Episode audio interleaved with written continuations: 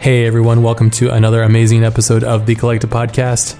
I'm your host, Ash Thorpe, and this week we're joined by Jessie Kawata, a creative strategist and industrial designer at NASA JPL. Jessie joins us this week to discuss the beginnings of her career in design, the complex and constantly evolving nature of her unique role, and what her thoughts are on the industry as a whole. This episode is brought to you by Learn Squared, which is an online art education platform founded and powered by industry leading artists. Learn cutting edge art techniques and discover firsthand how other artists from around the world learn. So head over to learnsquared.com to begin your journey. Here we go, everybody. Episode 146 with Jessie Kawata. Let's roll.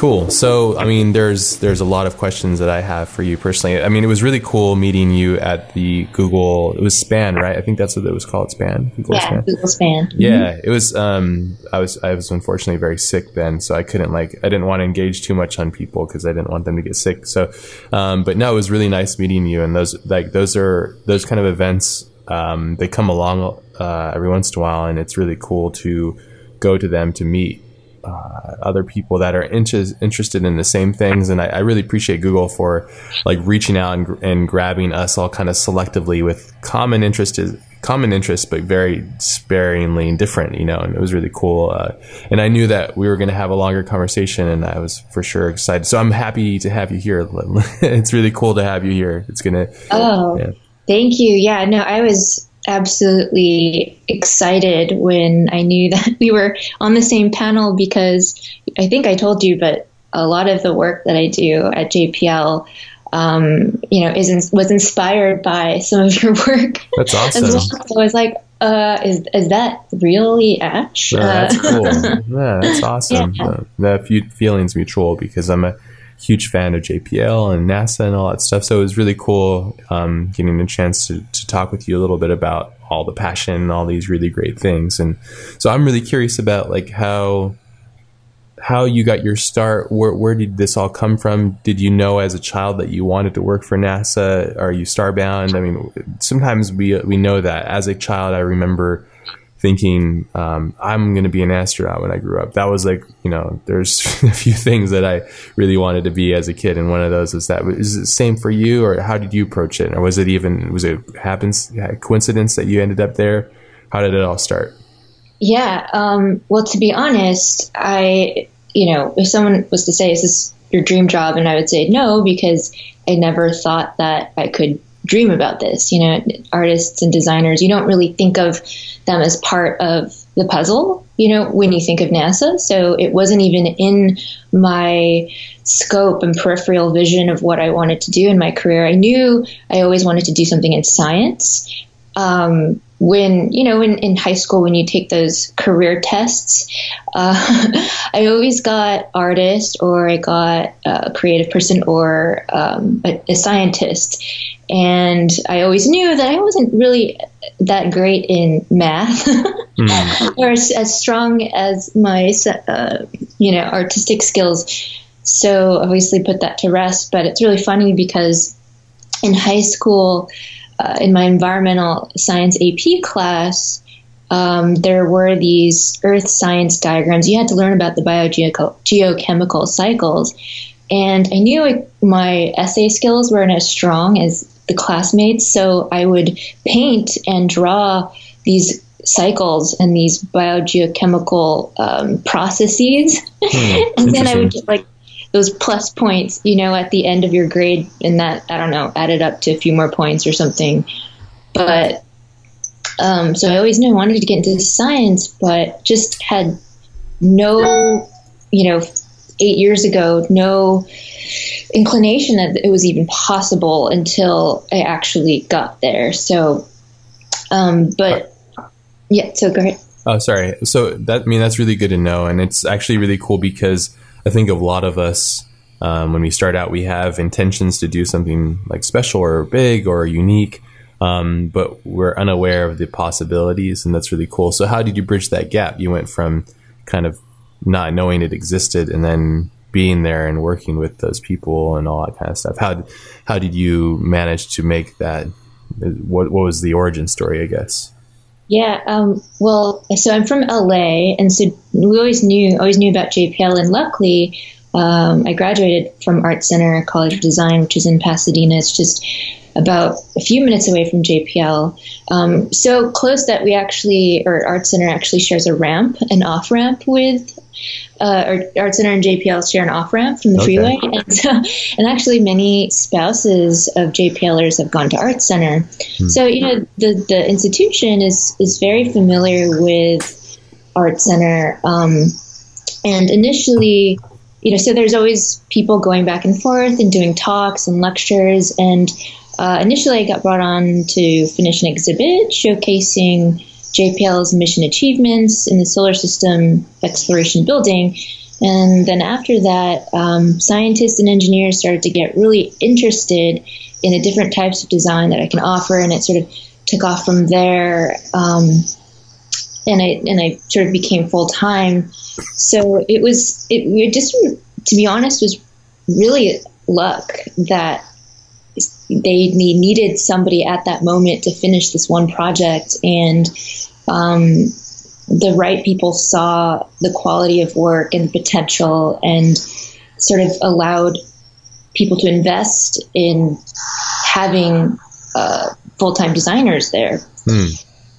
so that's cool probably yeah. luck but i'm sure um, lot, a little bit more than that, I imagine. So, yeah, yeah so, I mean, you, you, you, you took your art career very seriously like going to like Art Center, for example, which is renowned as the best in our country, you know, still, still is in, in regards to that. So that's, that's awesome. I forgot that they're so close. I used to go to the Art Center um, campus uh, once a month. Uh, one of my my co- one of my teachers down here, he used to teach there on the weekends, and so I'd go there. I love that campus, but I, it's really beautiful up there in Pasadena. It's kind of tucked away up there. So I didn't know JPL was that close over there. That's really cool.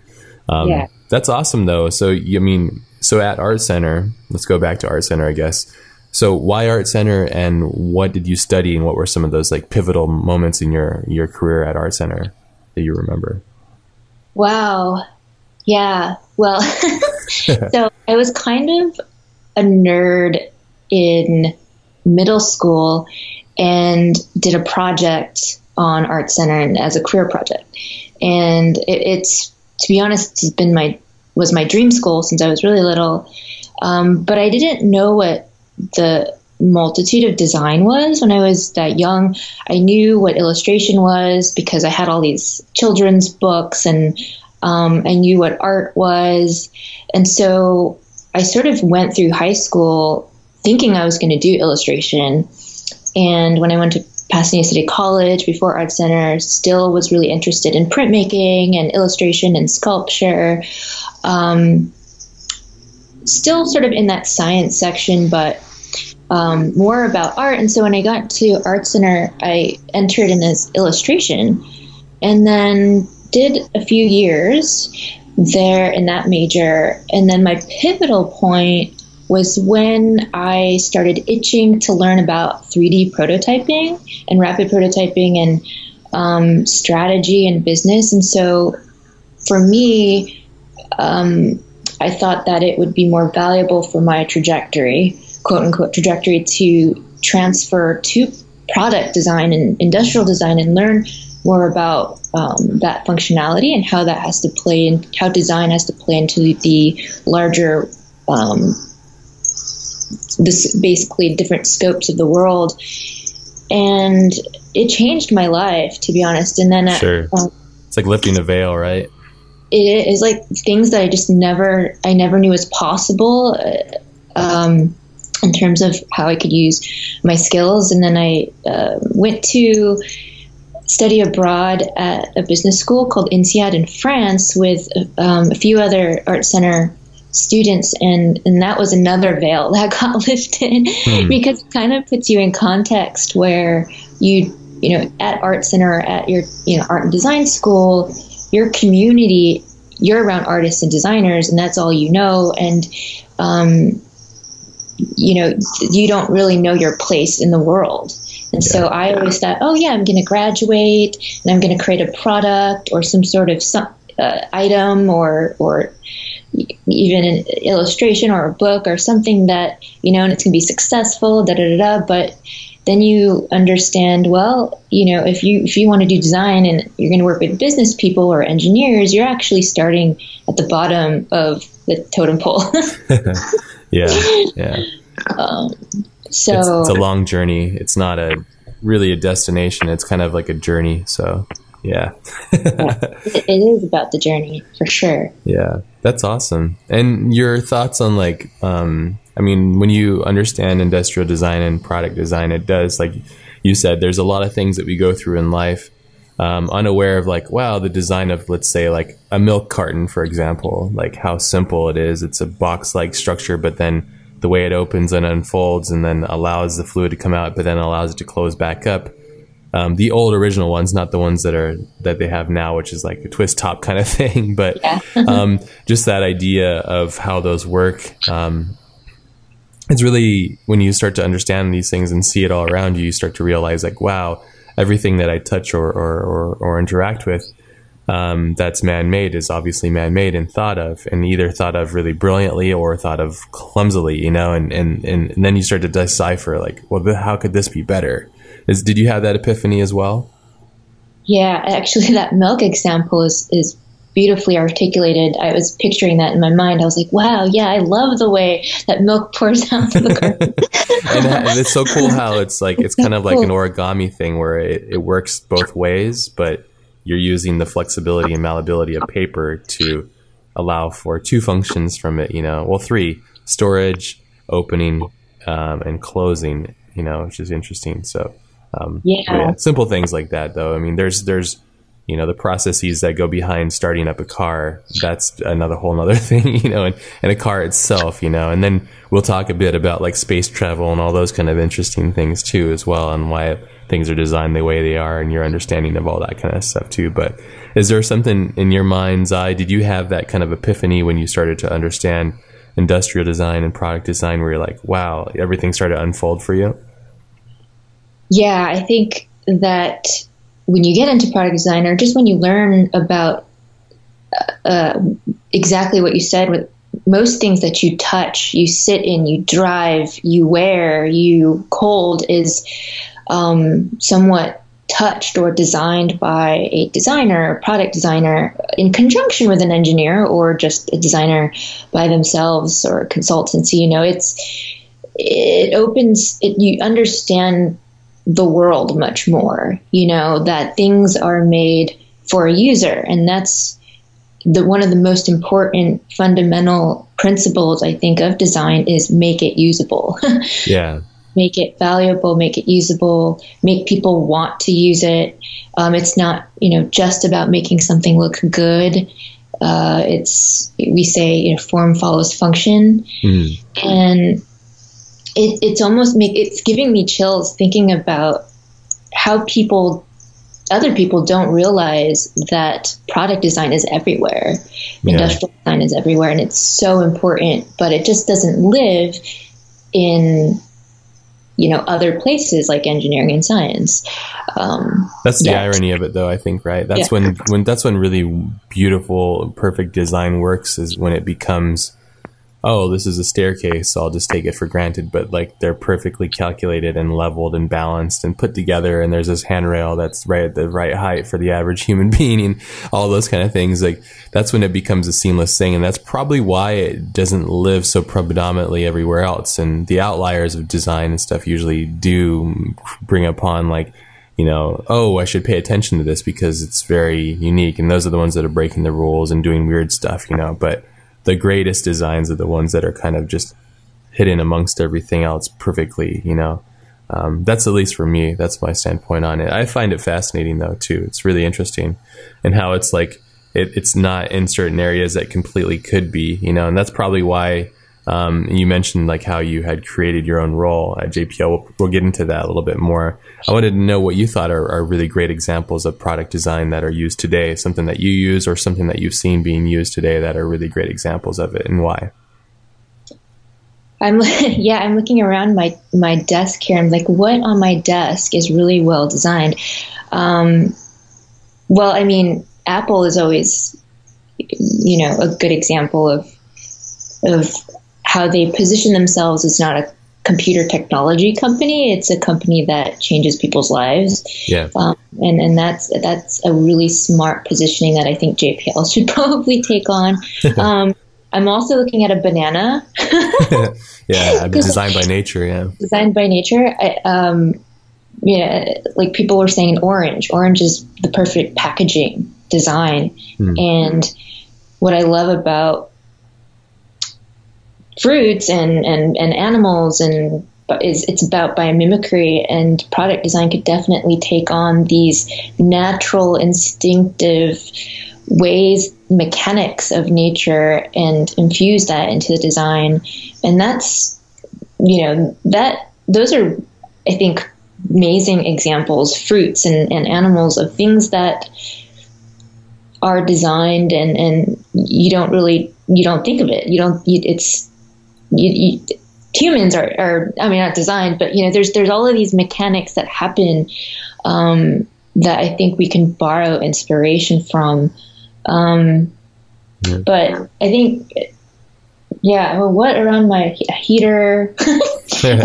a well, pen. It's, it's said but, that nature holds a patent of all creativity, you know, because we just we're observers of our known world. So and that's a good point is um, looking at nature because nature is designed over uh, our perception of nature and the world in which we live on, which is this rock spaceship that's flying through space, is basically like, you know, very, I mean, it's incredibly old and it's designed by time, and designed by time is what works, works, and what doesn't perishes and falls to the wayside, you know? So, a la dinosaurs or whatever. And possibly humans, you know. So I'm just joking. um, but yeah, I mean that's a great point too. And an orange, I didn't really think about that, but I think what I'm trying to get at is for anybody that's listening out there, um, the, one of the messages I want to really try and convey is is a kind of creating your own your own pathway and b being completely aware of like the brilliancies that exist around us at all times. I find that I, under, I, I encounter people that are like, I have an artistic block, or I'm I'm not really feeling excited about things. I'm like, are you kidding me? This is like the dawn of the best age of ever in mankind. There's yeah. abundance of everything. We all live like kings. I mean, we have this thing called a phone that has like information that, you know, mm. I don't know, like 100 years ago, they didn't have access to. Like, this is like insane, you know, like the amount of things we have. So it's a beautiful right. era we live in. So the orange is really cool, though. I didn't think about the orange. And that's something that I think is beautiful about looking at the world. It's like, your perception of brilliance around you. Nature holds it though. Nature really does. That's why I think I don't know. Do you get a chance to go out and be in nature much at all? Like go out and take a hike or um, go be surrounded by I don't know, go to the beach or something like that. Without humans, usually the human stuff kind of ruins it. So yeah, unless you can look I past it. Definitely try to get onto nature, and you know, as an artist, as as a designer, as just a creative person, you you if you work if you're lucky enough to work in that space um, and c- turn your hobby into you your job everything that you do is technically quote unquote like research. So yeah. I'll go to the beach and i'll just but then i'll like things will start turning and i'll you know think about a mission idea or i'll think about you know a product or um, and then i'll try to find a project at work that has to do with visiting these areas of nature. Um, but i wanted to just if that's okay go back to the whole banana thing. Yeah. um, where you know you were asking about what products out there are really well designed. Um, and i can't necessarily pinpoint one product but what i can talk about is the idea of asking why. And I think that when I also teach product design at Art Center um, to high school students, and it just it's an introductory class, and what we start with is having them bring in um, a product that they're you know off of their desk or something or off in their kitchen, and then we hold it and we ask why was um, this handle designed that way? Why was this um, valve the way that it was designed and you don't you know people don't necessarily think about why um, and not just in products, but in systems and services and even missions at NASA. And so I think that's a primer for um, figuring out what is actually designed really well. Mm. And also, um, you know, looking at users, I think people, a lot of people forget that um, you know we need to actually research about users and how they interact with something rather than assuming how they might interact with a, with something. And so that is a lot of again what I'm trying to introduce to jpl is um, the importance of ethnography and user interaction and user experience where you're you're you're thinking about empathy and how somebody should, you know, or not should be, but in interacting with with something from their point of view and in their shoes. Yeah. So that's very difficult to do that, huh? Psychologically and put yourself. It's kind of like you're distorting reality, I guess, in order to kind of achieve like a. It's almost like time machine, I guess, thinking about um, the empathy of an end user at a given point in time and a future experience. Um, how do you go about, you know, let's just maybe, I don't know, we probably can't talk about details, but how do you go about, you know, configuring that process of, figuring out what an end user is to something that is unknown? Because I have I have a couple thoughts on that as well because I think are quite interesting. So, yeah, I think um, well, it's funny.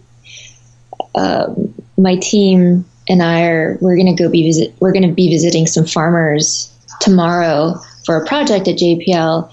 And that type of in person observation and interviews, um, field research from the design point of view, is somewhat new to NASA. Well, it's new to NASA because you know, designers haven't really been able to do, haven't really been at NASA in the past. But um, the idea of going there and asking them what they want and what they need, but then using techniques and strategies, activities, um, tools that enable you to look beyond what they're telling you. Because I feel like anybody, whether you know it's the public or, or any customer, will say, "Yeah, I want."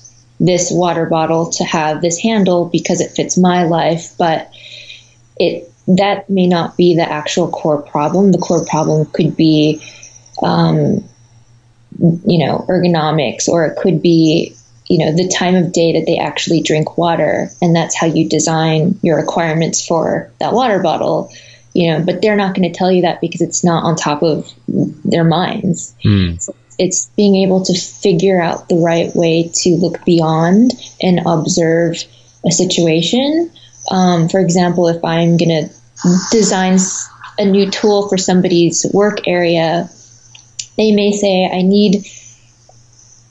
I, I need new staplers or something. Sure. And um, the problem through observation may be well, can you tell me about what you need to staple or what you need, uh, what time of day you're going to staple? And we can find out at the end of the day, well, it's not that you need more different staplers, it's that you need less work or something. Sure, sure, sure. Understanding them in the more yeah. core aspect, I guess. Because yeah. what you're basically stating is understanding the parameters in which you're designing and kind of getting the information so that your design has an intention, I guess, right? Mm-hmm, definitely. That's awesome. Yeah, I was always, I, um, I mean, I get into all kinds of this this kind of stuff too, especially in the work that I do is which is like working in a future odd world. Um, oftentimes, you have to kind of go beyond things. And one of the things I remember from reading Steve Jobs' book, for example, is he would, you know, I think when you brought up Apple products, is that um, they make the devices in which we didn't know we needed, you know, and I think there's a brilliancy to that, understanding the core aspects of what we are as humans, which is people that want more information, want to be connected, um, having that ability to do so and creating a, a, device to do so, or wanting to have let's let's say like um, let's look at music before the iPad. I mean, it did exist. There was like the Walkman and all that stuff. I'm talking about music in the, in regards to um, handheld electronics. Basically, there was like the Sony Walkman, which I'm I had one of those. That was a bomb. you had the tape, and then you had the CD ones too, the CD Walkmans, and then um, then the the um, invention of like the MP3 and how songs didn't become albums; they became these like you know bits of information. Then they put it on.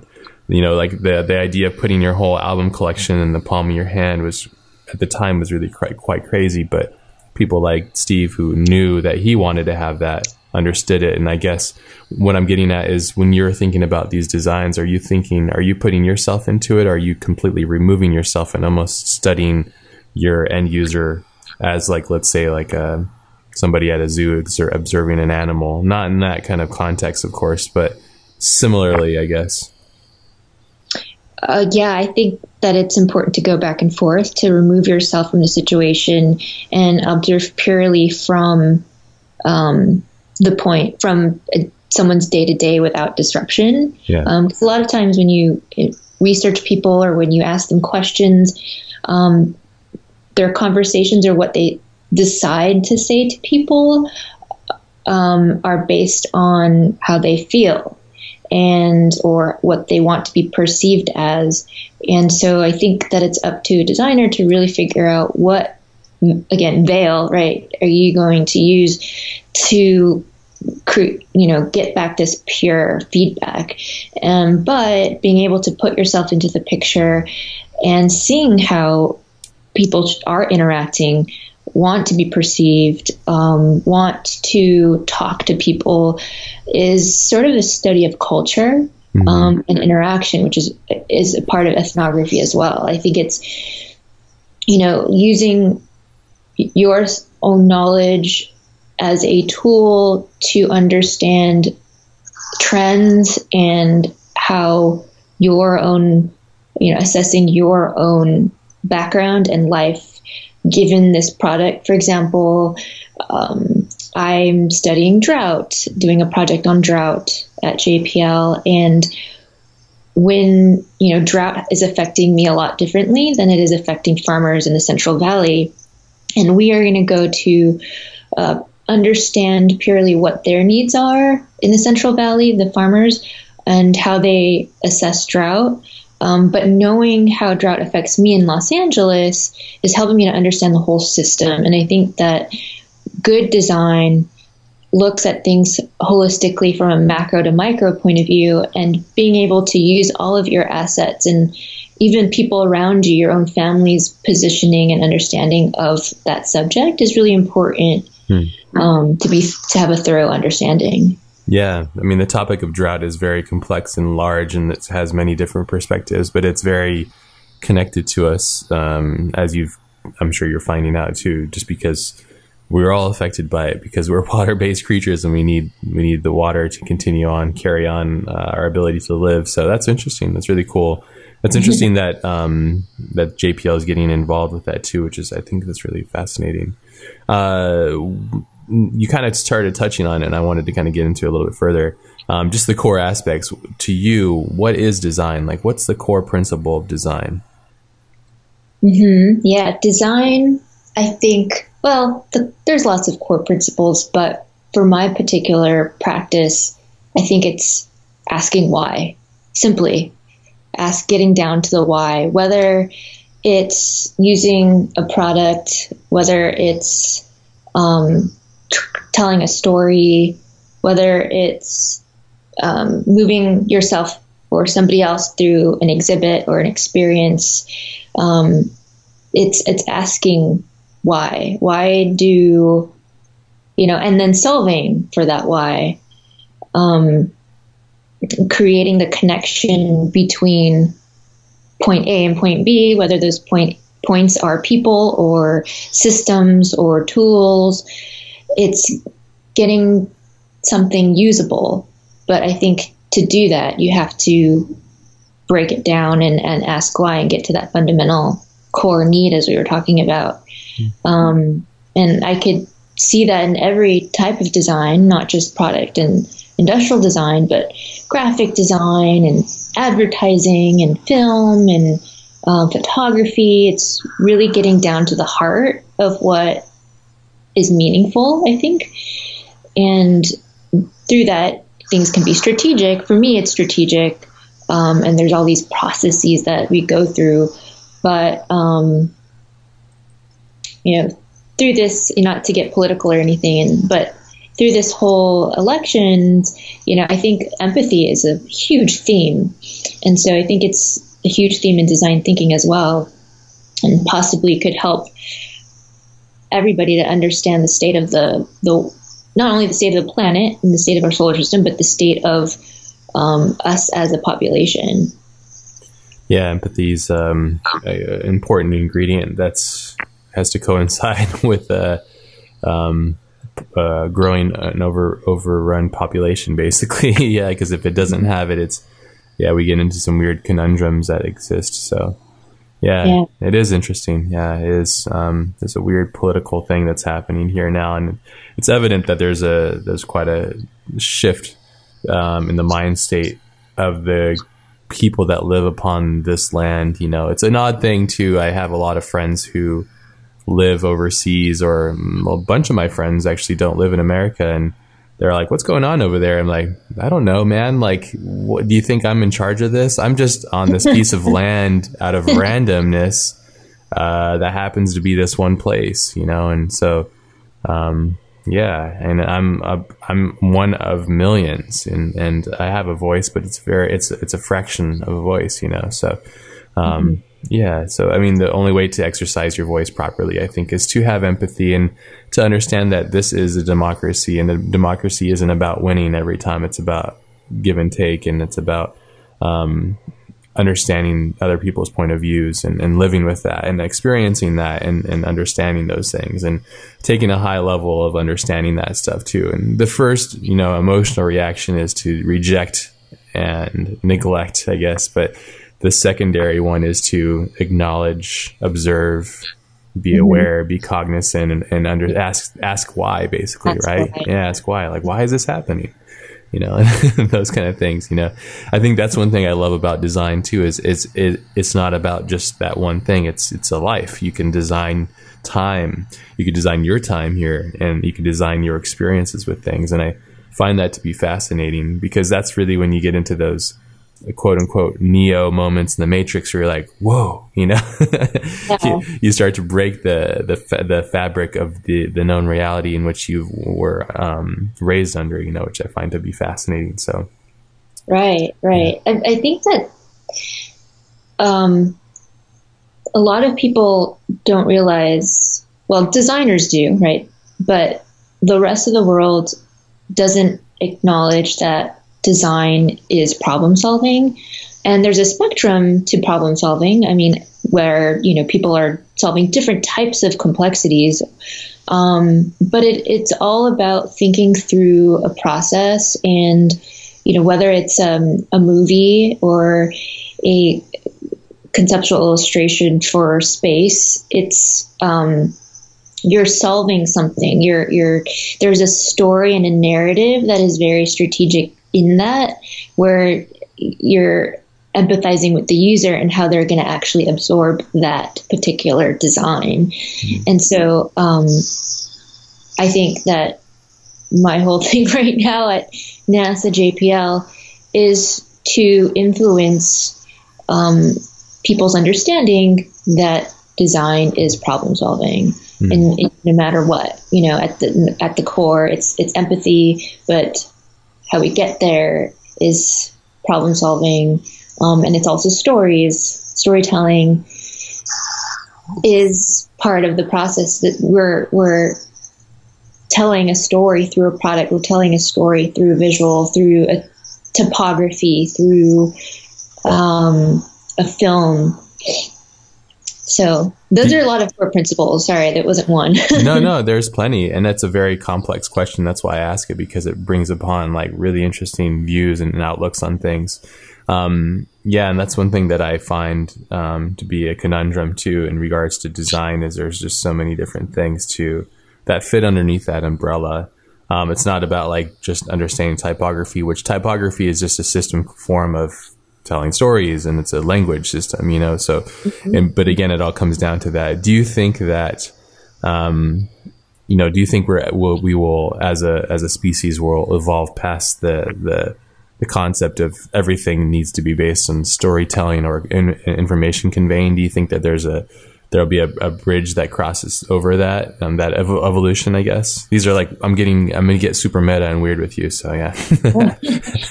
Wait, um, do you mean a time where we will get past the importance of storytelling, or that they'll accept storytelling as a function? Yeah, I think um, either or or both. It's mostly like your perspective on like because I think about this. I think about what it is now, and I think try to think about what it is in the future. Which I, I, I imagine you probably ponder this because you live in both the now and the later. Um, mm-hmm. But yeah, I mean, because design is mostly geared towards st- telling a story, whether it's as simple as a stair design is to the story of this stair design is to continue up or continue down. It's very yeah. linear and simple. Or the story of this milk carton is to open it up, use it, and then close it down, and then put it away. You know, like. Um, yeah.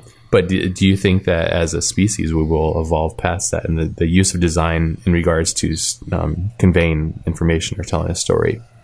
And I don't. I, am That's a weird question to ask. I know, but I'm more or less trying to open up a weird conversation about the future plausible re- realities. Well, I I hope not, and I, think that it's to me it'll be even more important. And mm. I say that because things are as technology is getting is being developed and getting more mature, and you know we're we're moving forward into the future. Things are getting smaller. Uh, the state of the planet is getting worse, and in my opinion, with climate change and global warming, and um, or let's just say that it's not the same as it was. And um, I think that it's it's really important to be able to connect the two together. And I'm hoping that through um, a lot of these a lot of these issues that have come up in the past recently, that people will start to see it as essential um, as a as breakthrough uh, storytelling as a story you know having a storytelling skill or design being part of the core fundamental solutions to create change um, yeah I, I think that it i don't think that we're ever going to make that bridge and hop over to a place that doesn't value it at all. I think that it'll even get more important because things are going to become so complex. There's going to be uh, technology with gazillion layers of data that humans have to interact with, um, and then but interact with holistically again you know in a system from a macro to micro point of view and if you can't use that if if things are so complex that you just want to you know throw it over the bridge yeah. and I don't know. I, I can't I can't envision a future w- without it because yeah. I think it's so important. I don't know. What are your thoughts on that? No, I mean, it's quite scary though if you think about it. If the emerging complexity that happens around us, let's say, like, quick example is a, a car, right? Most people don't even understand how a car works, which is many, many little explosions that are created by gas, you know, natural gas, and there's an expel of gas, and it turns to transmission. Gears turn, the wheels move front, forwards, and backwards. There's so many different things that happen there, but it's so integral to life. Isn't it? I find it to be really scary, even even as complex, if if not more. Let's say like um, the phones or, or or a laptop, or how silicon based, you know, firing synapses and stuff work, and how complex that is. Um, and how like integral it becomes with us. You're right. It's only going to get more complex because that's just how we evolve. We constantly we have one thing and we were like, okay, well, we have this now. Uh, let's keep going to the next one. You know, let's keep consuming. But it's it's really quite scary to me when I look at it as an outside observer and a user, an end user of using many things that I have no idea how they function kind of scares me, you know. So, um, but in, in regards to evolving past the, the becoming like uh, using design or just the essence of telling stories, yeah, I don't think I think that's really integral to how we function. Personally, I think that's how. Um, that's what we know. Uh, I find that I'm realizing I'm getting older every day in a sense where I look back and go like at my daughter and go like, wow, that's weird. You you watch this YouTube all the time, like what's that do? And for me, it was all about you know watching cartoons in the morning, then going outside and playing. So I'm starting to recognize how I'm getting older, and by that, what I mean is that there's things that are happening that I'm just trying to grasp, but I'm wondering if it's just because I'm getting older and the changes are so significant that I'm having a hard time grasping their presence. If that makes sense, it's mm-hmm. kind of it's it's it's more or less grasping the concept that the, the you know everything is changing and it's exponentially changing at a rapid rate that like my own brain is like kind of freaking out about.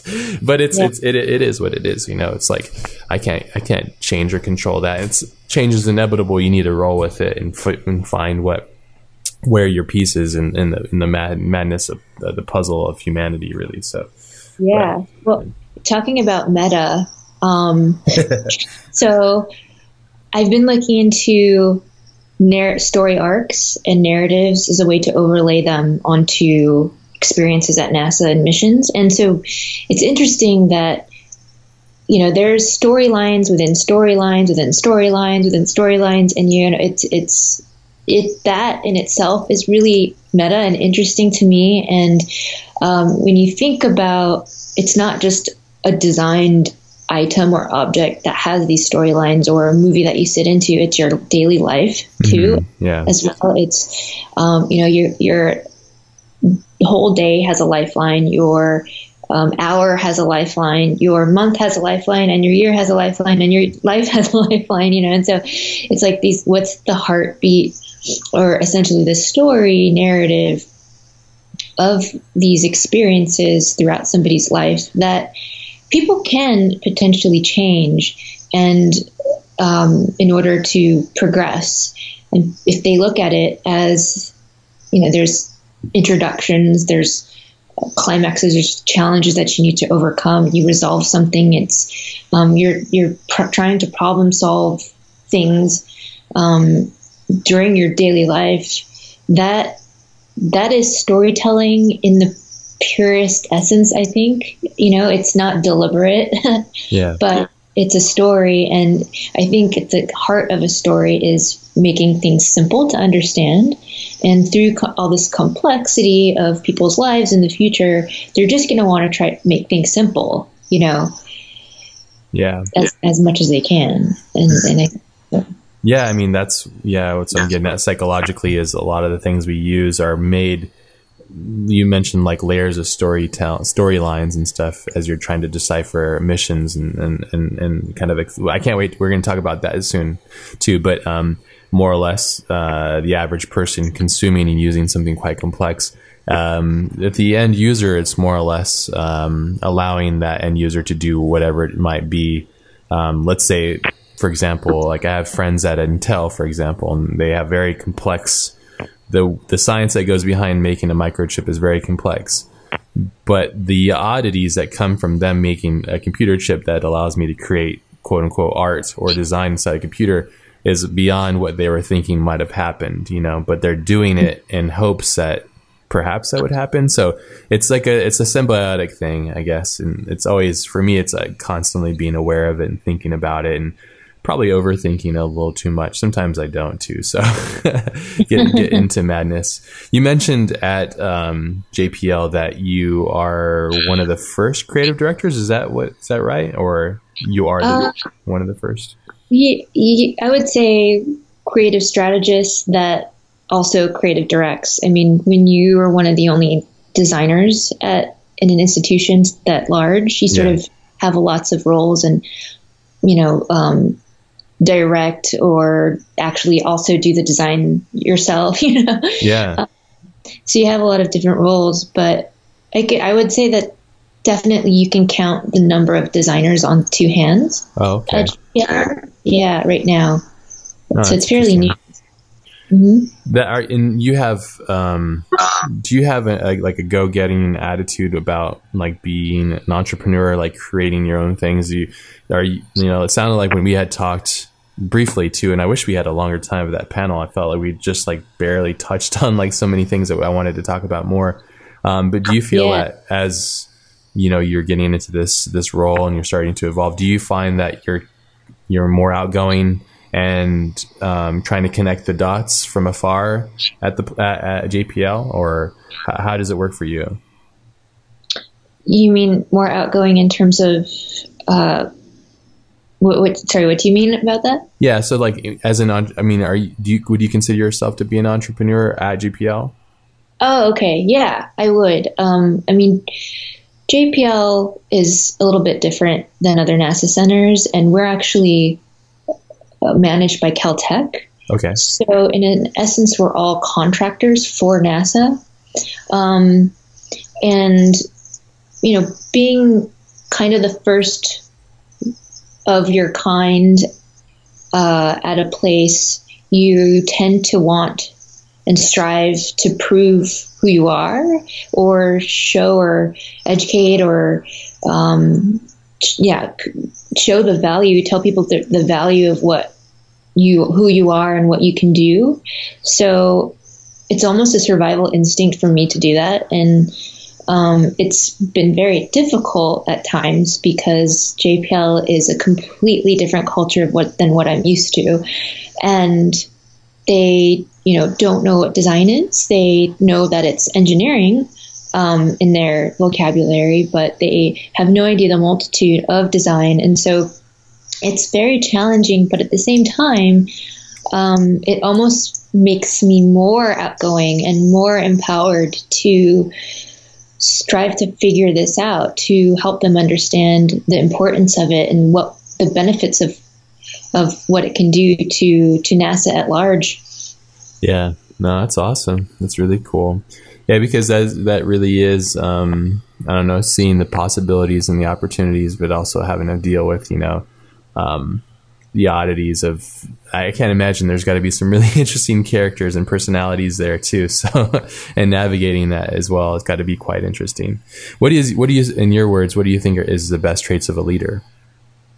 The best traits of a leader, yeah. I mean, to be honest, I think it also has to do with empathy. yeah, yeah. And being able to look at things from a higher up point of view and then take care and look into the uh, needs of your team members. Um, I think it has to do with strategizing, looking into the future, looking in road mapping um, what is possible, because uh, I think it's in human nature to whether or not you're an employee, like anybody. I mean, I guess I'm not just talking about being having a team or being a leader, but um, it's being able to um, to understand that it's human nature that people want to just belong and and people want to showcase their value and people want to be heard and recognized. Um, and I think it's really important for leaders to acknowledge that their team members probably feel that way as well. And so being able to listen. Um, and, you know, this also, again, overlaps so much to our state of politics right now in our country. Um, people just want to be heard, they want to be listened to, they want to be um, participate. And it's easy for pe- for leaders to forget and to sort of be wrapped up into the bureaucracy and the logistics of something that you don't sort of make time to interact with you know your team. And i think that's really important. Um, sign of a, of a weird of a weird machine. That's what i always think of because i think the political system's so old and weird and it was like made when there was a time when the world was much simpler in a way.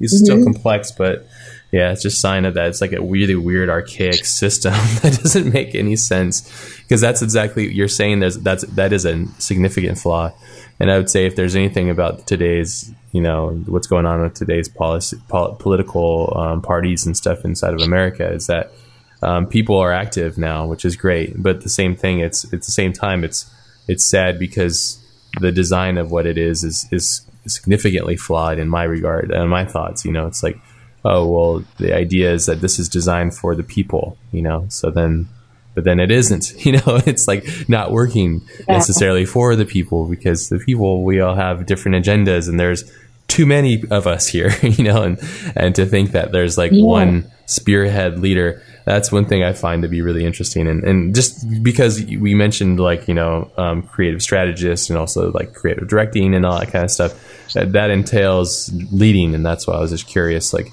your thoughts on leading. And, and I think um, um, we all have our diff- different definitions, but I thought that's really cool. Like your definitions and ideas on the, the core aspects of what it is to be human and the empathy of it. I always felt like being a really great leader also means being able to understand the the roles in which you're asking people to do things, you understand those roles through and through because you've done them. If that makes sense, so you've earned that leadership mm-hmm. role because you've you've you've gone through all those mm-hmm. different places, you know. But yeah, I, I can't mm-hmm. imagine at a place as complex as JPL. Um, that's got to be almost impossible because the people that work there are pretty significantly interested in what they're interested in, you know. So that's got to be quite difficult. So yeah, but, well, I sort of yeah. To, I mean, to be honest, my strategy, um, and, it, and it wasn't a deliberate strategy, but again goes back to like the process of design thinking and research and putting yourself in somebody else's shoes. Yeah. Like I,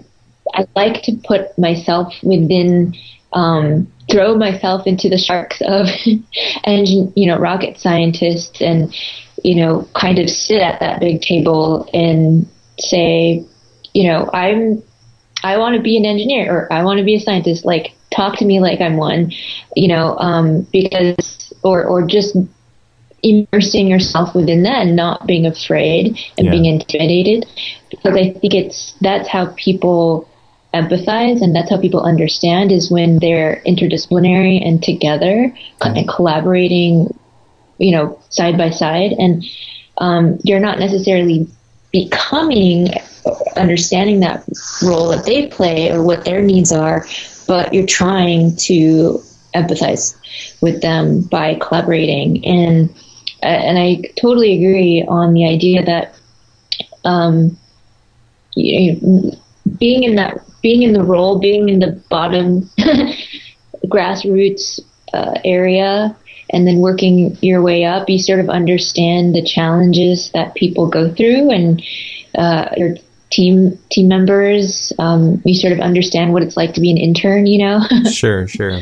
so important, yeah. But I guess sometimes it doesn't even matter, though, right? Because sometimes it's actually good not to have that information because you're not like inundated by all those. Um, facsimiles of information, you know. So this is a conundrum I often hit because sometimes great leaders yeah. are just people that can get behind and push people, you know, to go beyond themselves, you know. So and not caring or knowing about it, a la like um, Steve Jobs and putting all the albums in the phone. You know, like he didn't know how that worked. He just wanted it though, and he was going to push people to, yeah. to to get that. You know, so um, which is, I guess it's like a double edged sword. You know, so I'm I'm constantly curious yeah. about that. As a creative strategist, um, what are some of the typical things that you find that are a challenge for you um, that you enjoy, like a good challenge for you on a daily basis at JPL? Wow, yeah. I'm faced with so many challenges at JPL only because I don't, I still don't really understand everything that they're talking about. And I don't think I'll ever understand. But that's almost the beauty of it. When somebody says, Hey, Jessie, come over. I have this mission. We're going to study the universe. Like literally, that's what they'll say. Um, can you awesome. help us to figure out the storytelling strategy of this mission? And they'll talk to me about it.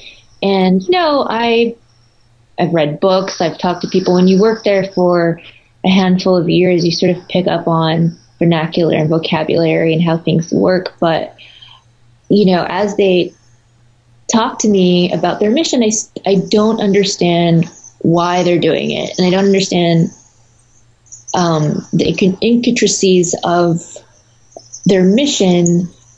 So my the, the challenge for me is to iterate back to them and pick and choose parts of their story that's important even though i may not understand it myself at that moment and translate it in, to them in a way real time that they can say, yes, that is my story. Um, and it kind of came through practice of picking up um, similar, I would say, yeah, narratives or similar uh, storylines that exist within the different categories of solar system exploration that you know that politicians and reviewers and the public will pick up on. And, um, but I think it's that moment of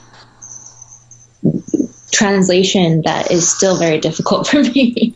Yeah. but no, it's the definitely. most fascinating.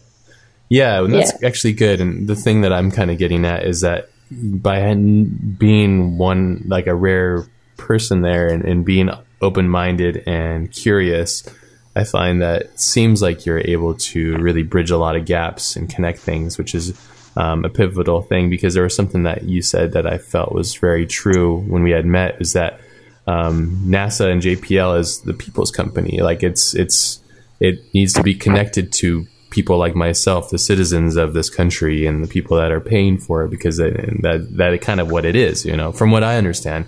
Um, and I think that's really true. And being able to connect those things by storytelling aspects or understanding like the design of how this will be perceived socially in a in a political and open uh, landscape, you know, which is really interesting too, and weaving things around so that it makes it relevant. Because uh, as you know, and I know, like when you talk with somebody brilliant, the brilliancy of them is that they're really into what they're into, and they don't they just dive in like a laser and they ignore the rest of the world, but then it allows them to be almost irrelevant if their if their if their story is so defined in this like finite little thing. But your ability to extract that and show like the value of it's really quite unique, and, and that's a design quorum in itself, you know, which is really fun too. Like getting deeper into that and trying to understand why we should be doing this thing and why the how the public can perceive this and b- get behind it, you know. So is that kind of like the the mm-hmm. main the main one of your main strategies and goals over at JPL?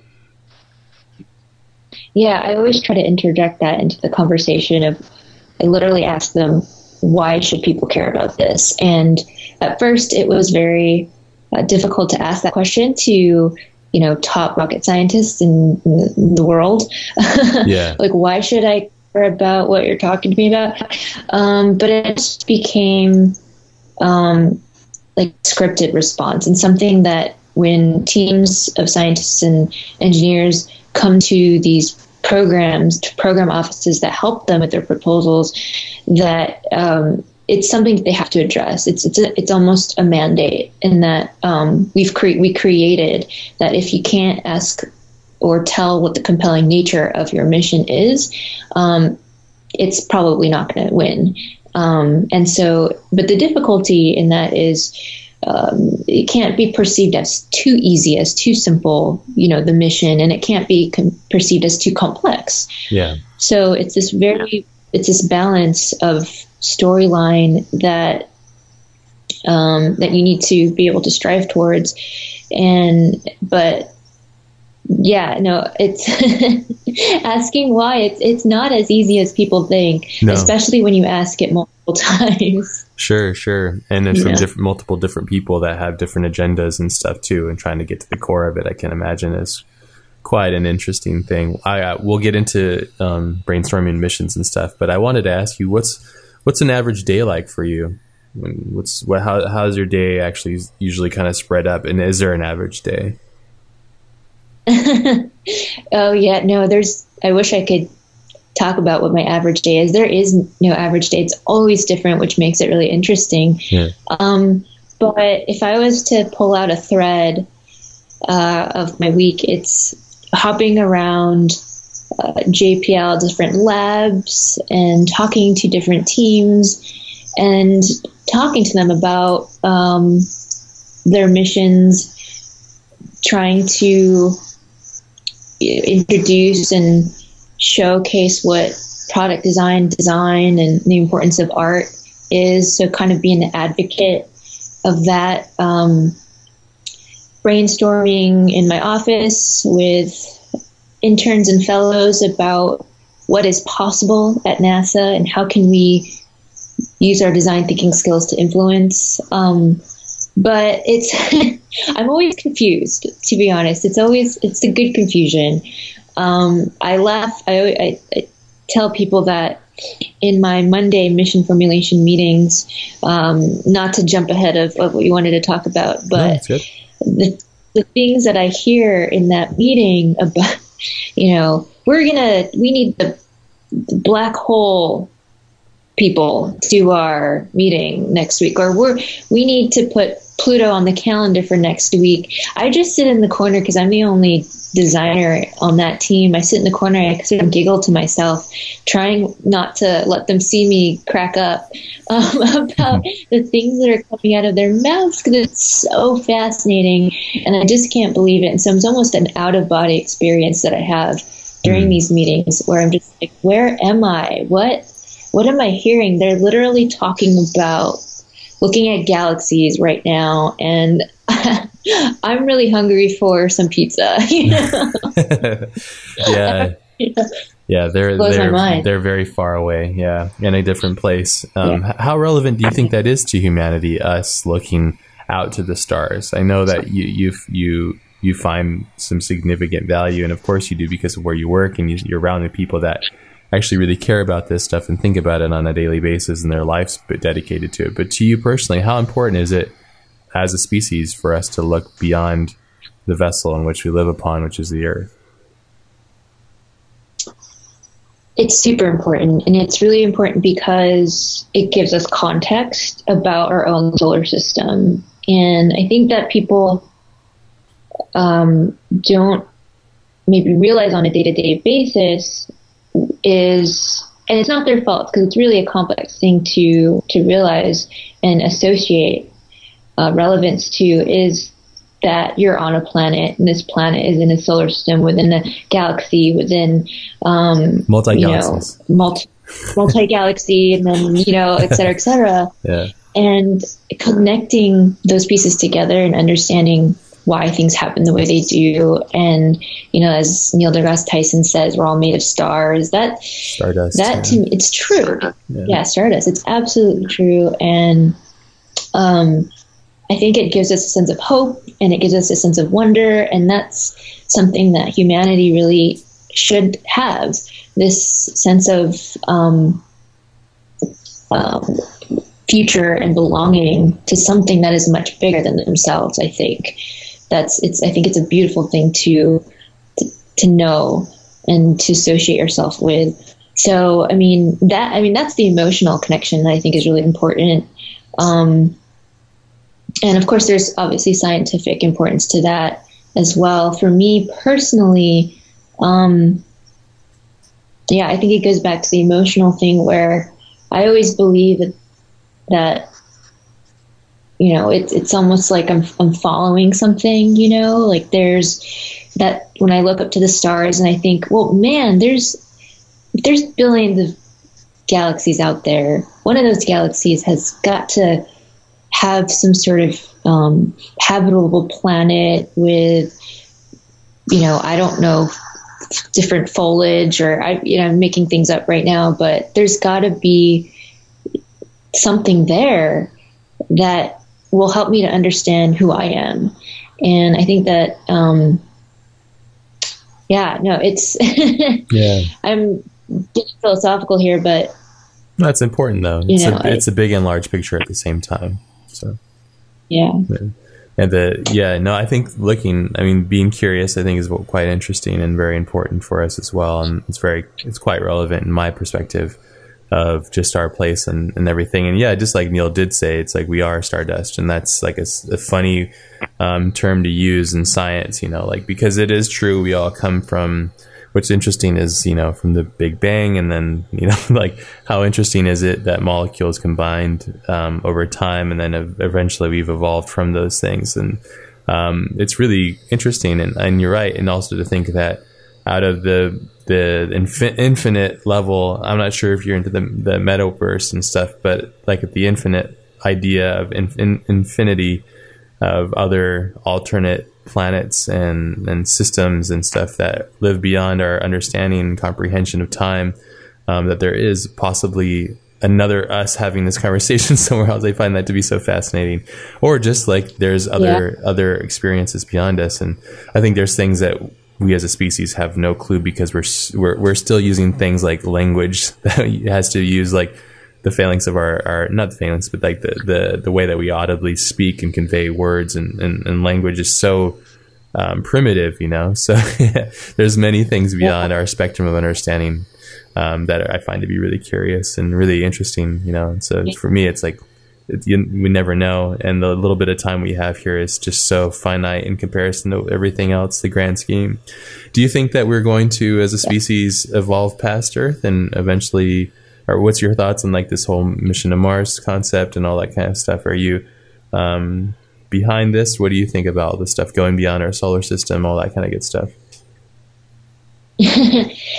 um, I think that you know we have to take care of the planet first, our own planet, but yeah, the future is interplanetary. And um, I'm actually quoting um, our deputy ad- administrator, Dava Newman, um, one day that she told me we asked her what what is the what is the future of, of the state of the universe, and she's like the future is interplanetary, and and that's so true in that not necessarily like we're gonna ha- you know inhabit every planet. We can't, um, but we can definitely go there, and eventually you know intergalactic because who knows in how many years we're gonna we may be able to develop the technology to go beyond our our solar system and so i think that it's um you know in terms of leaving our own planet i i, I you know i'm definitely i don't think our future is mars but i think we'll always have to be on earth and take care of our own planet it's the only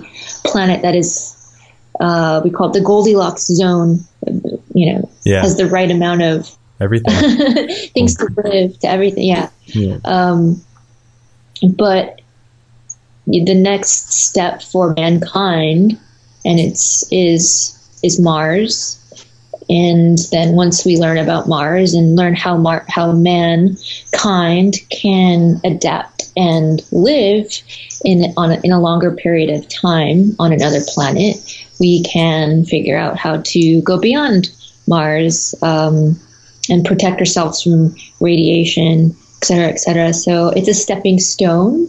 Yeah. Um, and I totally behind it. I think it's fascinating. Yeah, it is fascinating. There's, you know, we'll talk about Elon SpaceX here in a minute, but like it is fascinating. The um, that's how that, you responded exactly the way I do. It's like let's try to figure out how to take care of Earth first, because that's a bigger problem, I think. And if we can't take care of something that's it's like um, it's like the spoiled kid syndrome. It's like you get a gift, and it's this amazing gift, but it's so good that you don't realize how special it is, and by doing so, you've kind of ruined how precious it is by just disacknowledging it, not acknowledging it.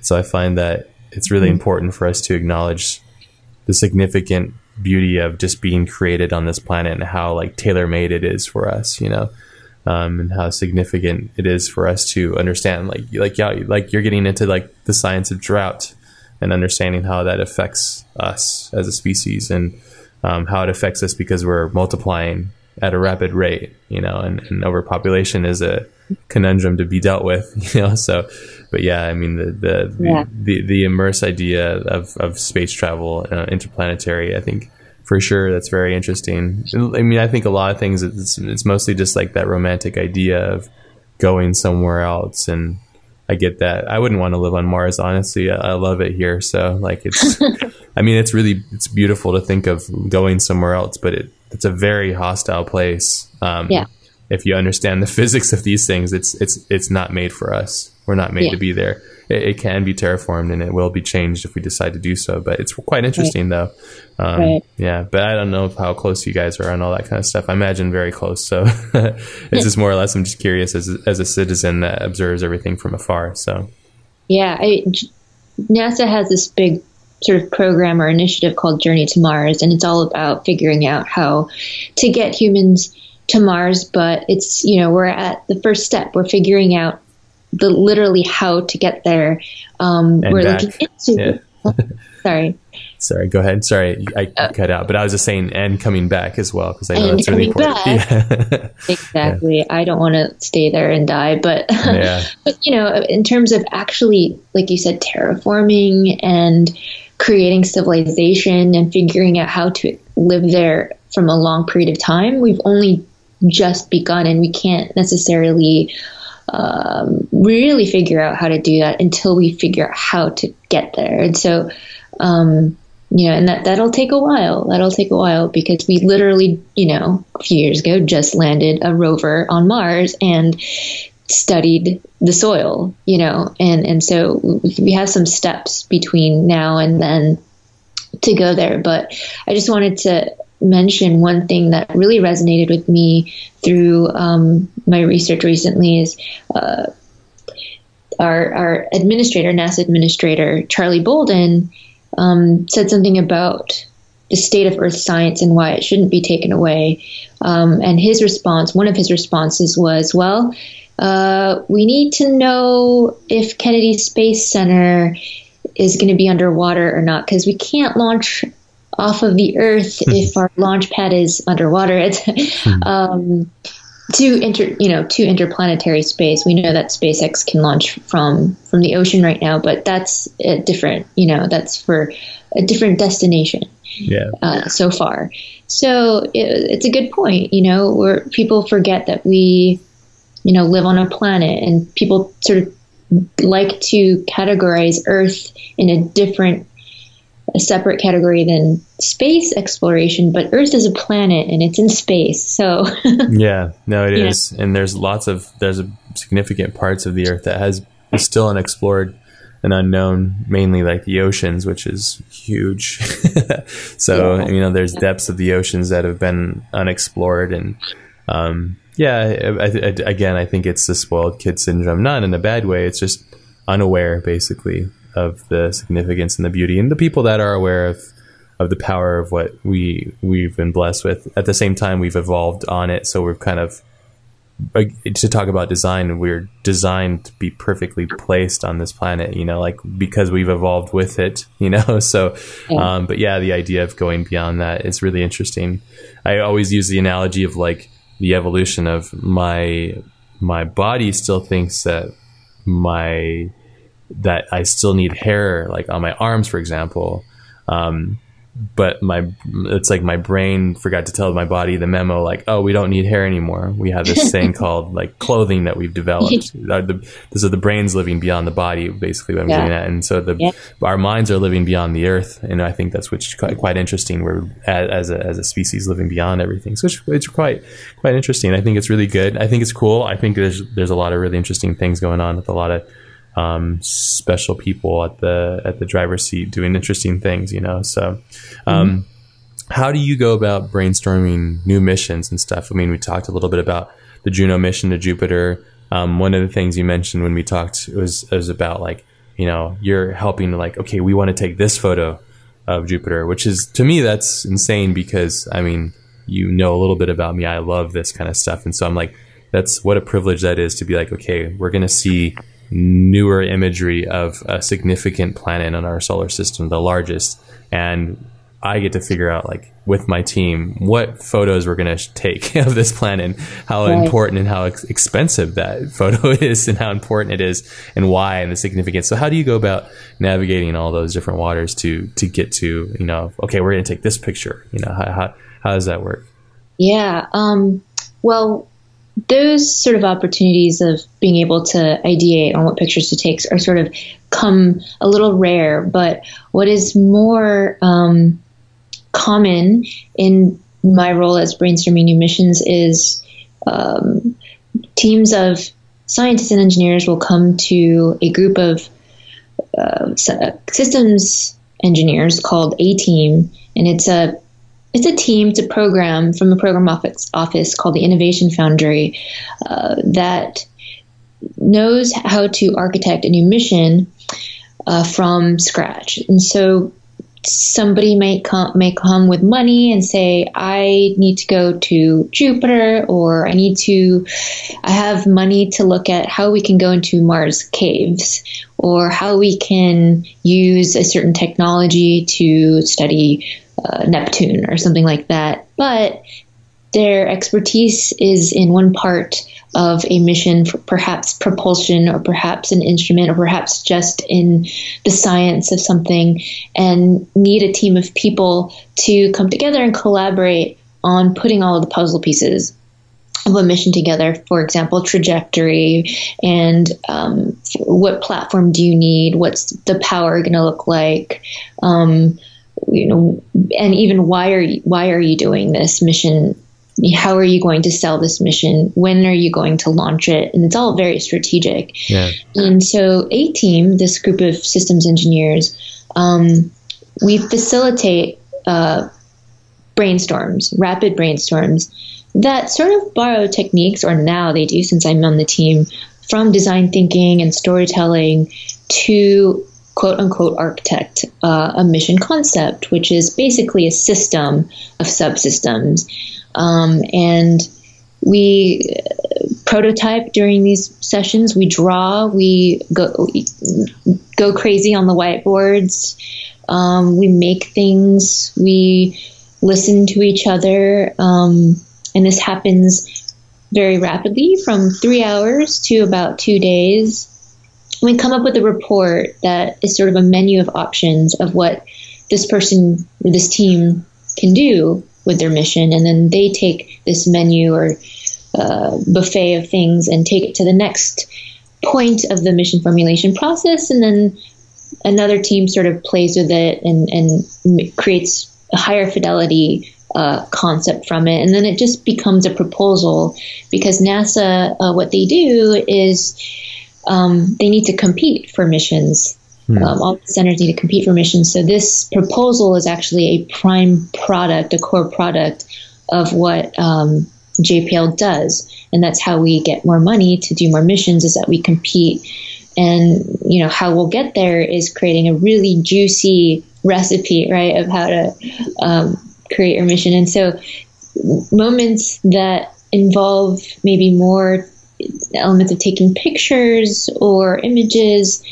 um, kind of come from opportunities that I have been able to um, create myself with with this network of people that I work with, um, it, creating my own mission um, idea, which is to have an instrument on the body of the belly of a host spacecraft that deploys um, cameras that take pictures of spacecraft as it's approaching a planet or something. And that is really cool because we're trying to sell the idea of storytelling drives technical requirements, which is a very radical idea at NASA. Yeah. But I think with that idea, giving humanity, um, basically giving humanity an instrument, the opportunity to um, see and experience the journey of a spacecraft, not only celebrate the destination, um, having that as a um, a, a, core thing on every mission. I mean, that's that's what the idea is, and, and that's something that um, myself and a colleague have been working on uh, to propose to people, and and that you know we we can actually figure out what images to take ourselves. yeah, that's cool. have, have it vet through, you know, an engineer that or a scientist that might may say, no, but I think we need that science that you know we need to take this picture because we need the science instead. Um, so yeah, that, and, I don't know if that. no, no, it's it's very complex it's sounding, and it's, it's there's multiple levels of politics and, and things like that to make sure that everybody's like on the same page, I imagine. So, and, and also getting people behind what it is. So, and that's actually quite cool and interesting about the mechanism of designing these missions is getting um, funding and things behind it, making it sure that it's relevant. You know, like we need to study, you know, meteorite awareness because one could smash into the earth and completely obliterate us, you know, things like that. And using, let's say, like the storytelling aspect of fear to convey, like, we need this now kind of thing, the urgency behind these things. But at the same time, I think that there's seems like there's a lot of really interesting things behind it. It's it sounds like it's a very big thing. Like a, it's it's it's it's it's very massive. Many different people's um, and their their intentions and, and, desires, you know, that are behind behind a lot of these intentions. So yeah, it's just re- really interesting because it's hard. It's I, I can't imagine how hard it is to to tell a, a populace that can't even agree upon like a leader hey, let's go and like study this thing that's completely irrelevant to you or your grandchildren, but maybe your grand grand grand grandchildren might be affected by this, you know, and and finding that significance and tell and weaving that story, I think is quite interesting. So, um, so that kind of leads us into this next segue I wanted to get into before we close up is um, your thoughts on you know privatization of space travel, Elon Musk, SpaceX, um, the the new kid on the block, I guess, in, in the space race what are your personal thoughts on it? And and can you even talk about this stuff where you get in trouble? That I, damn you, Elon. Do you guys? I mean, I'm imagine yeah. it's, it's, good to have competition. I think it's amazing. That's what makes great things happen. So yeah, um, yeah, you know, and I, I don't think it's we're being. I don't think we're competing against anyone. NASA will always be about sort of space and research. You know, we're really we're really an R and D center. Um, so, you know, and we're nonprofit. So I think the privatization, commercialization of space is only um, at least benefits NASA, the whole industry of space exploration. And I think it's um, amazing to know that people are coming together and contributing to this one cause. Now, if it, you know, we need to do it nicely.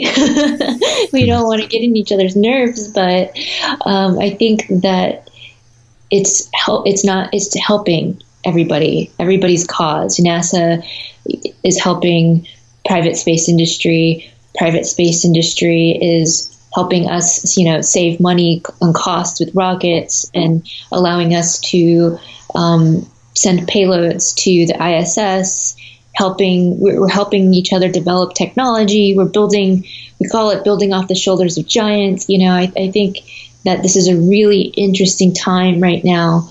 Um, but it's also a time to then accentuate storytelling i think because uh, people see SpaceX because SpaceX has a really amazing way of marketing and showing the world what they're capable of doing and what the state of uh, exploring Mars is. And um, what the world doesn't know as much is that NASA is also doing that and helping each other, helping SpaceX and vice versa. And I think it's um, in order for humanity to understand the bigger picture, NASA needs to step up and figure out how they can um, storytell and, and be in that limelight and, and talk about what they are capable of and what they can offer to humanity, mm-hmm. um, given the amazing ways that these private commercial space industry uh, companies with a lot, you know, with more money than NASA can do. Um, so, you know, yeah, I mean, in, in essence, I think it's great and I'm really excited for it. Um, it's definitely, you could feel the excitement of space is more than it used to be. Yeah. You know, public. Maybe back in the Kennedy, it just feels like it's back when Kennedy was around and stuff where, yeah, it was like this revered thing. Um, yeah, and I think that's definitely a good position to have to remind people of the significance and the power that's behind it. And, and it's almost like manipulating with propaganda and stuff. I get it. It makes sense, you know, and that's at the same time, it's kind of like why sport events still work. People love to like root for their team and, watch the television and say we and stuff when in fact it's it's not them at all. They're just experiencing it through the television. So um, and it's kind of a similar similar thing that happens too. It's like yeah keep going travel that space you know go and do that. And it's being and being engaged i think is really quite important and, and designing that um, for popular public interest and intrigue i think is only going to help. So yeah, I, I love the, I love the idea. I've read up on all. I've read about Elon quite a bit and did some studying on him, and very intrigued um, with his intentions and stuff. And I think it's really fascinating to see somebody that has a ton of capital um, taking significant risks. Uh, if only you know the world's wealthiest would do so and take significant risks to try and improve certain things or or um, do these things, I think it'd be really quite interesting. And rather than I don't know what the hell they do. What what do rich people do like that that have that much money? That I don't know, I have no clue. I, have no clue. So take a two hundred thousand dollar uh, ride to the stratosphere. Yeah, yeah, for like that's their afternoon or something. Yeah, so it's like it's a whole different different ball game, you know. So um, yeah, I don't know. It's it's interesting, but it's cool. It's cool to hear, and I think your position is completely right, and I agree. And I think that um, if you guys are, and since you guys are doing that, and you have been for such a long time, it's mostly just about conveying that to the public and having that, you know, that system behind it, because that's Kennedy used that, you know, and, and, and it was a very big, important part of our culture at that time to go and travel and get off the planet and go check out the moon and, and you know like go beyond our grasp. So yeah, yeah. that's really important the private and commercial space industry um, is at least, you know, they're doing so much, but they're creating hype, and that is benefiting NASA a lot in that um, they're helping us out with connecting to our public you know and and and you know when somebody looks up something about SpaceX then they might look up something about NASA you know and I think um, we are at space age 2.0 um, and because it's integrated in our culture now in our everyday lives and people are um, so so much so in sci- fi it, it's really fascinating how much it's grown in the past few years as well yeah um, so yeah, that's really cool. I love it. I'm I'm all on board, and I, as you know, I'm a big fan of space. So this is like this is great. It's coming back with a vengeance. So it's really cool. So yeah, yeah.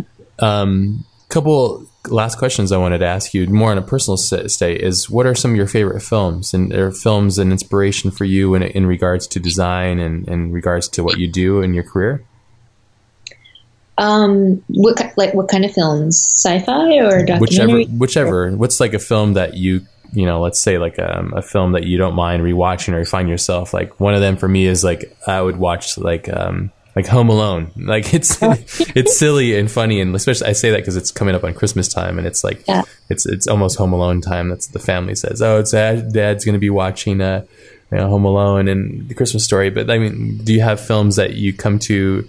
Um, over time, or is there is, is there some things that you the films that you you that changed your life or made you think about the world outside, or maybe influenced your career? Well, I love Home Alone. That's that's that's the whole JPL inspiration is Home Alone. um, um, gosh, I have so many different types of films that I like. Um, I'm kind of a a nerd in that I love watching whimsical fantasy films That's like cool. uh, you know series of, of unfortunate events harry potter um, and I think the reason is because of the storytelling and that there's something addicting about that, you know, that, that kids love. And it's, um, it can, inspires me to create that viral essence of wanting to know more and wanting to wonder and be fascinated about something magical, you know, because I think space exploration is also really magical. Yeah. Um, the unknown.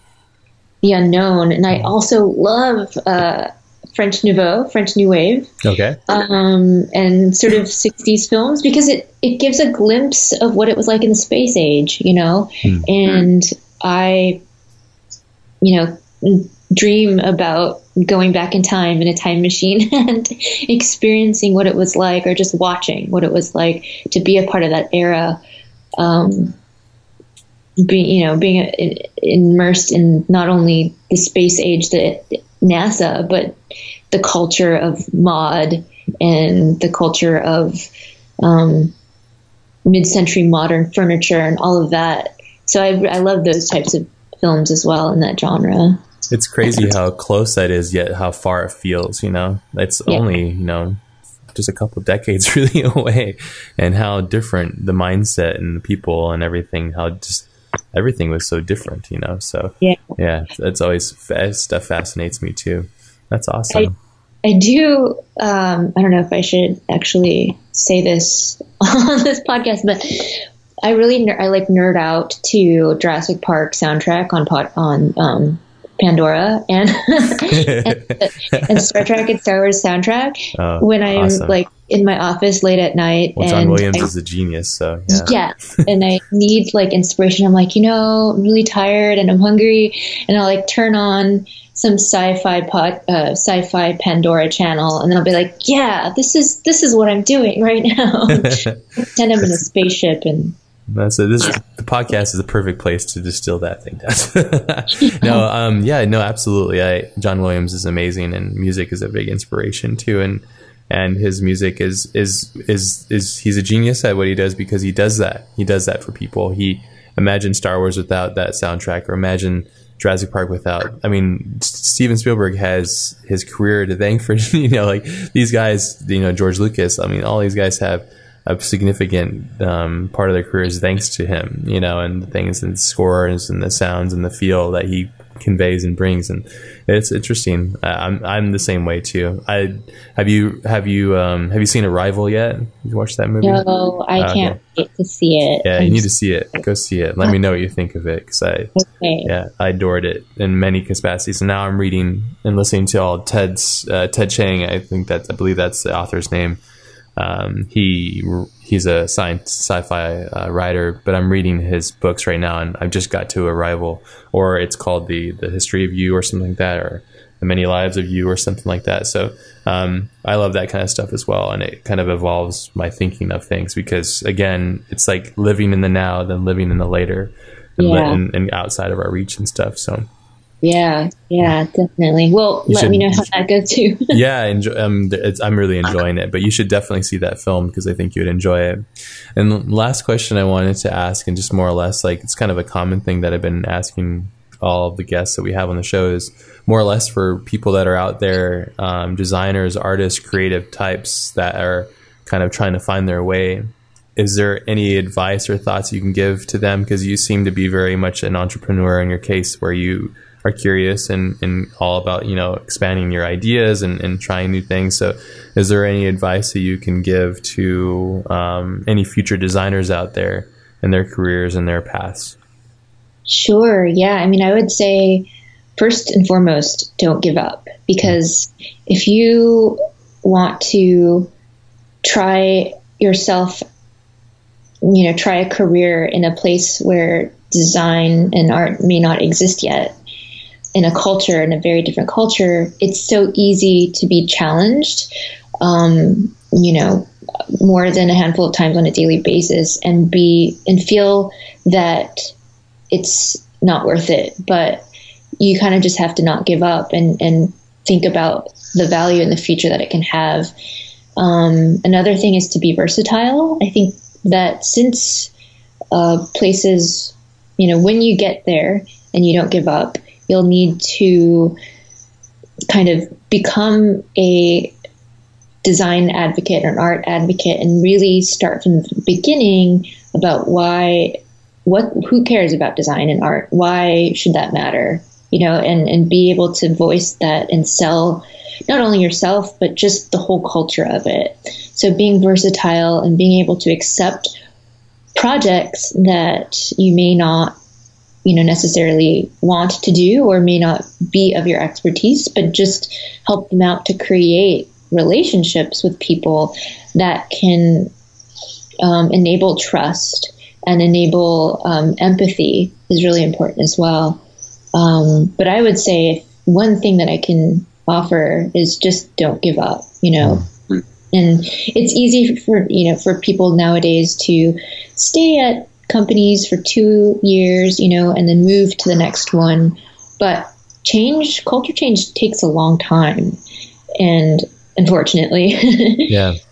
You know, and I think in order for things to actually settle, uh, people need to stay at places for a while longer.